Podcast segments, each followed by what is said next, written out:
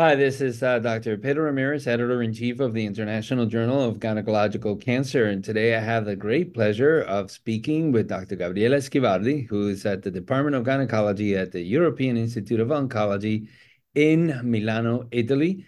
And the topic for this podcast is going to be based on a recent publication titled Practice Patterns and Complications of Hysterectomy for invasive cervical cancer after the laparoscopic approach to cervical cancer LACC trial. This publication was published in the American Journal of Obstetrics and Gynecology. And for full disclosure, I'm also a co-author on this publication. So, Gabriella, thank you so, so much uh, again for um, participating in this uh, podcast and accepting our invitation. Thank you so much, Pedro, for the kind invitation. I'm really honored to the opportunity to share my work here. And first of all, I want for sure to thank all the team that participate in this project, and especially my mentors, Dr. Francesco Multinu, that had the brilliant idea to conduct this study, and Dr. Andrea Mariani, that made uh, it possible. Absolutely, yes, uh, an outstanding team uh, as well. Um, and and of course, I, I should say that you are a former fellow of the International Journal. Uh, so we're really again so so proud of you, and um, and I can't wait to speak to you about this uh, study. So of course, I, I wanted to start by discussing. Uh, what was the rationale for doing this study? And if you could provide some context as it pertained to the literature prior to this study. Yeah, okay. So the uh, publication of the LACC trial drastically changed cervical cancer surgical treatment, leading to a decrease in the minimally invasive approach and consequently increased the open abdominal approach. However, whereas this change brought a change in the complication rate was still unclear, as the previous data were limited and showed controversial results. And in particular, we identified four studies assessing the change in surgical approach following the LACC trial, all showing a considerable reduction in the use of minimally invasive approach, but with a variable extension of this reduction. Three among four of these studies were conducted in population of patients from the United States, while the last one was on an Italian population. Just two of these studies then analyzed uh, the change in the complication rate. And in the first one, published in 2021 by Matsuo, was observed an increase in postoperative complication rate and length of stay following the LACC trial. While in a following study, the Italian one we could call like this by Bogani, the 90 day postoperative complication remained stable. So we decided to conduct this study to clarify the impact on the LACC trial, both on the surgical approach and on the complication rate. Great. And, and Gabriella, for, uh, for this particular study, what did you design as the primary objective?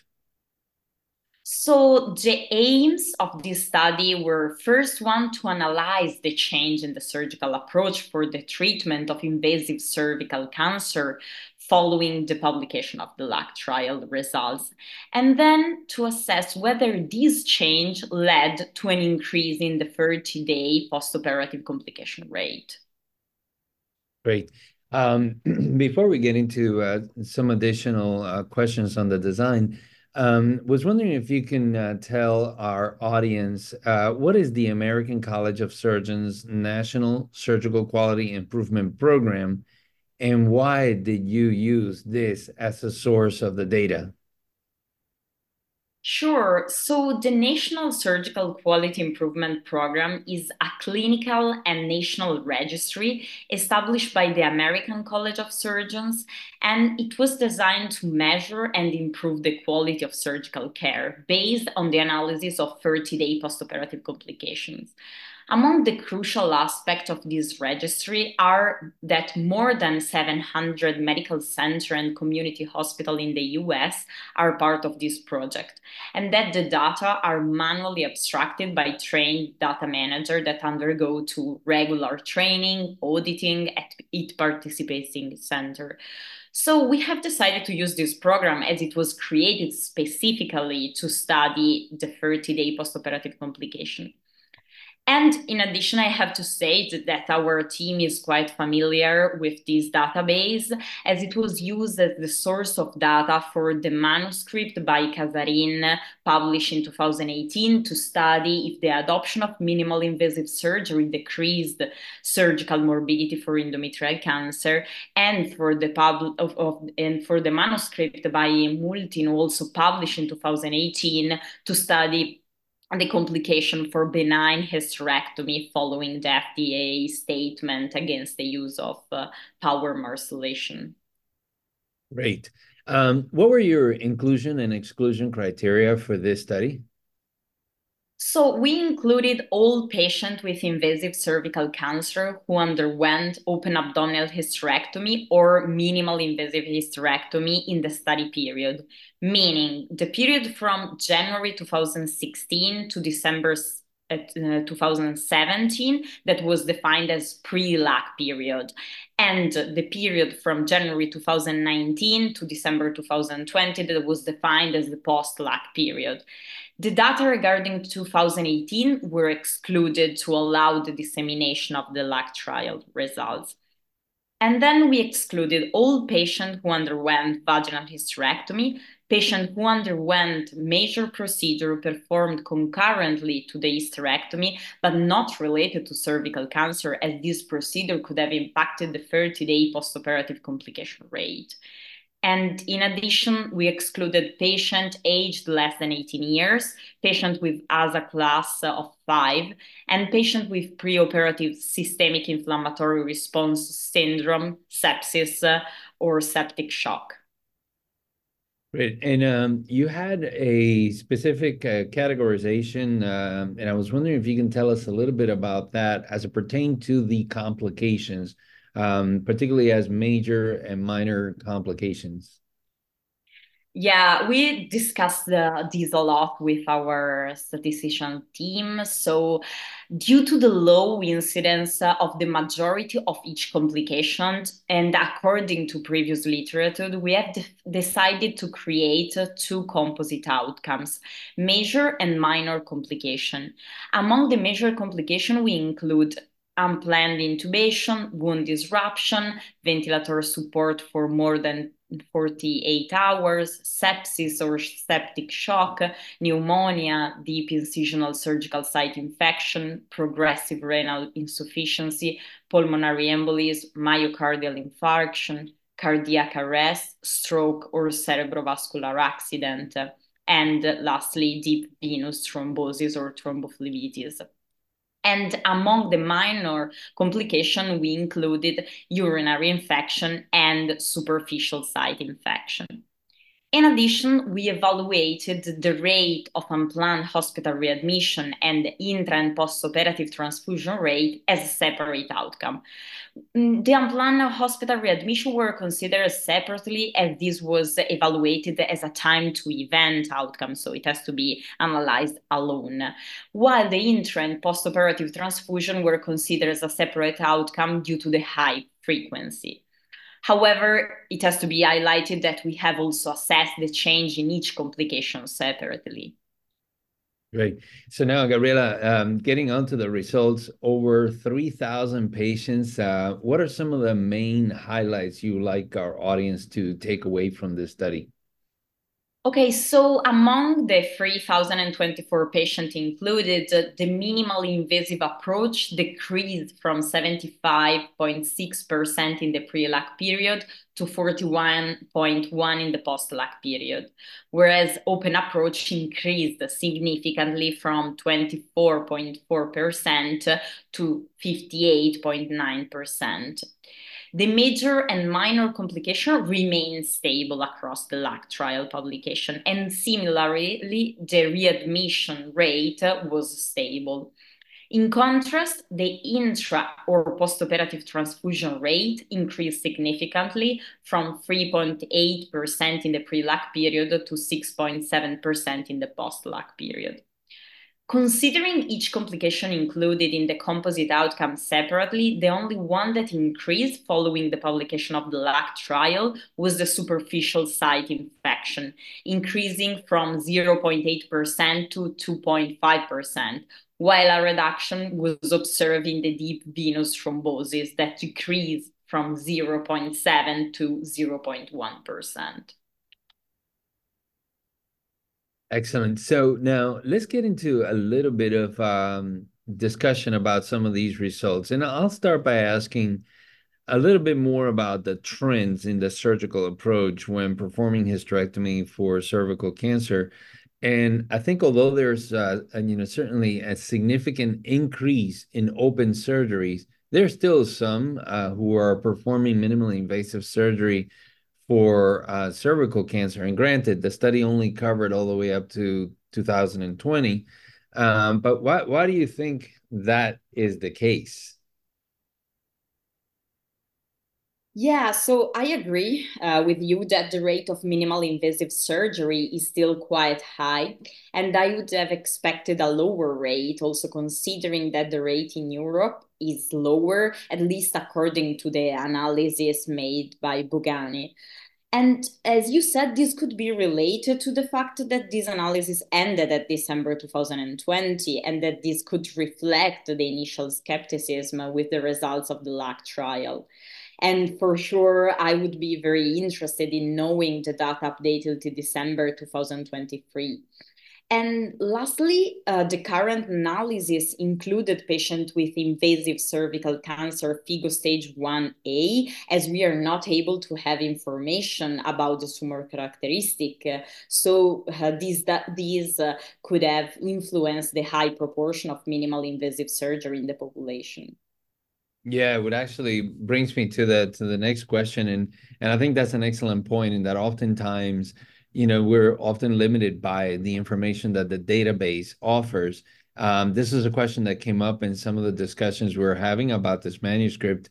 Um, said interestingly, 80% of cases did not have a concurrent lymph node procedure, uh, both in the pre and the post LACC era. Uh, does this mean that most of the cases in the study were stage 1A1 cases. So yeah, uh, I don't think so because okay, for sure, I just mentioned the analysis included patient with invasive cervical cancer FIGO stage 1A1. However, considering that FIGO stage 1A represent around 30% of invasive cervical cancer, and that in case of FIGO stage 1A1 cervical cancer, hysterectomy is recommended only in presence of lymphovascular space invasion, we expect this limitation could have just partially impacted the low rate of lymphadenectomy. Indeed, we assumed that such a low rate in the lymphadenectomy could be related to a miscoding in the associated procedure within the National Surgical Quality Improvement Program database. And this was similarly reported in a previous study that we have already cited from Casarin um, on endometrial cancer.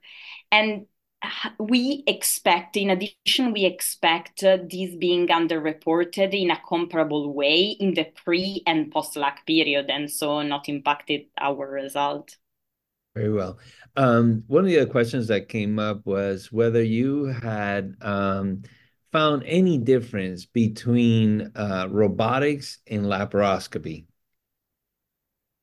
So uh, we haven't stratified by robotic or laparoscopic uh, approach as the current procedural terminology codes does not allow to make this difference. But for sure, to assess this stratification would be of great relevance, especially when the results of the ongoing trial comparing robotic surgery to open abdominal surgery for invasive cancer will be available. Yeah. Now, um, Gabriel, you mentioned initially that there have been uh, a few studies. I think you mentioned four studies, uh, three from the United States, one from Italy, um, per, you know, addressing this topic of the trends in in the approach to um, to surgery in early cervical cancer. Um, what is different uh, from this study and those studies? Yeah, so uh, as mentioned, several studies evaluated the effect on the LACC trial surgical approach, and just few studied the analysis on complication rates of it, of hysterectomy.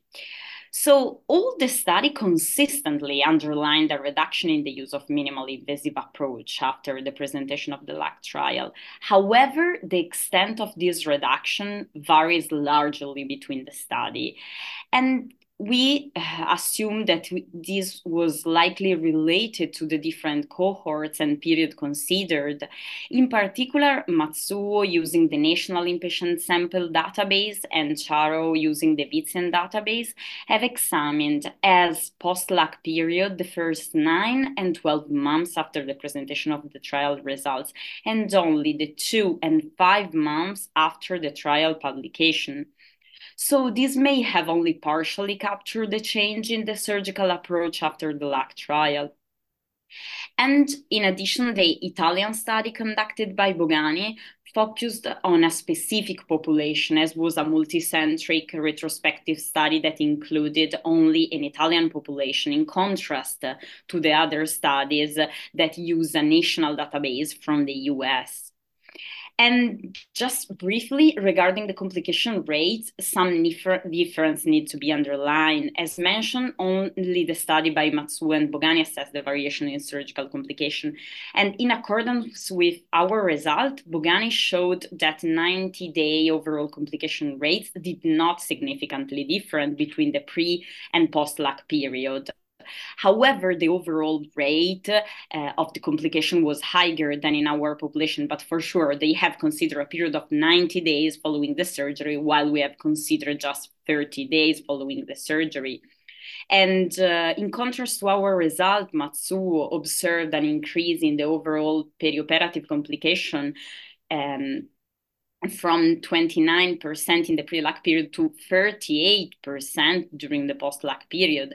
And possible explanation for such a big difference are the following. First, the post-LACC period considered in the study by Matsuo include only a few months uh, uh, following the LACC trial publication, which might not accurately reflect the effect of the trial.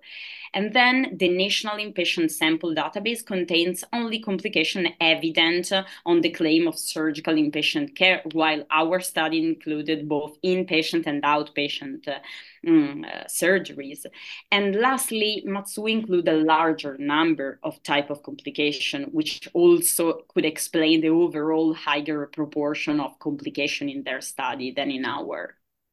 Yeah, I mean, I, I'm really glad you have uh, explained that very, very well because obviously a lot of times it depends on the um, analysis that is being done as pertains to that complication, the complications that are included, the length of time. So really very, very important. One of the things that, that caught my attention uh, was the issue of um, venous thromboembolisms. Um, why do you think there were less um, venous thromboembolism in the post-LACC era?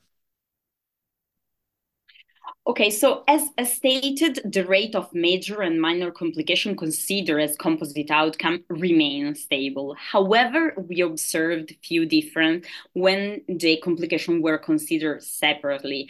In particular, as you were saying, we observed a decrease in the rate of deep venous thrombosis from 0.7 to 0.1 from the pre to the post-LACC period.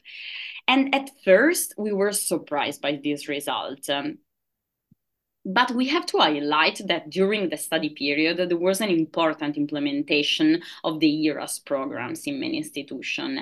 And as we know from previous studies, this could have reduced the rate of deep venous thrombosis. Yeah.